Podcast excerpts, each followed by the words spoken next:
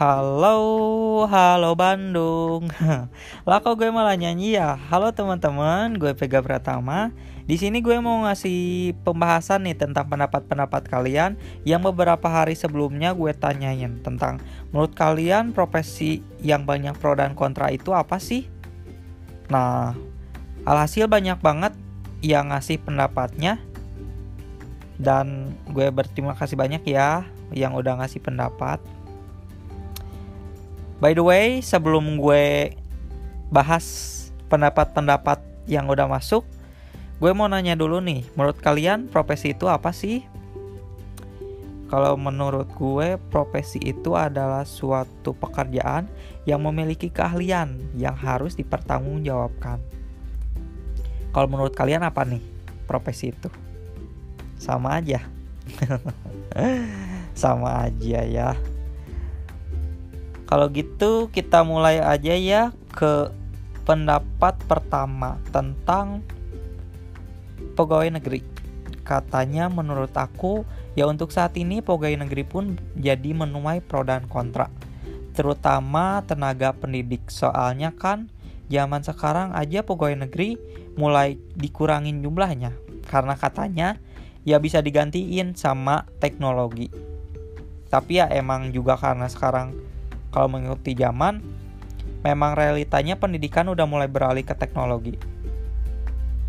Tapi sebenarnya ya, kalau pegawai negeri diganti sama teknologi juga, menurut aku gak bisa. Karena untuk menjadi seorang pegawai negeri atau tenaga pendidik itu gak bisa pure teknologi aja. Karena butuh emosional juga. Sedangkan teknologi kan gak punya itu. Gitu. Lalu pendapat kedua tentang polisi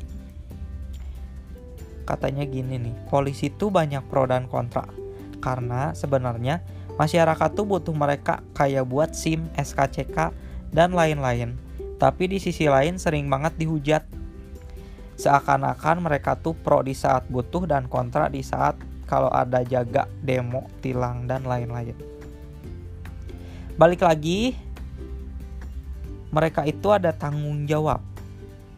Menurut gue itu mereka itu ada tanggung jawab jadi kalau mana ada sih seseorang yang diben ingin dibenci masyarakat, dihujat masyarakat, gak ada kan karena mereka itu memiliki tanggung jawab. Nah, gitu. Lalu ada dari freelance. Katanya tidak khawatir akan di PHK, bisa mengatur jadwal sendiri, bekerja di rumah, ada pendapatan kalau ada pekerjaan. Nah, freelance itu berpangkuan kepada suatu acara menurut gue. Kalau ada suatu acara yang emang membutuhkan tenaga freelance, mereka pasti bakal dapat pendapatan. Kalau enggak, nggak ada, ya mereka nggak ada dapat pendapatan juga gitu. Lalu juga ada dari uh, apa ya ini banyak banget soalnya. Banker, model, pramugari dari banker katanya gini. Banker menurut aku banker sama notaris. Soalnya kalau dari agama gitu sih, ya emang dari agama banker itu yang riba.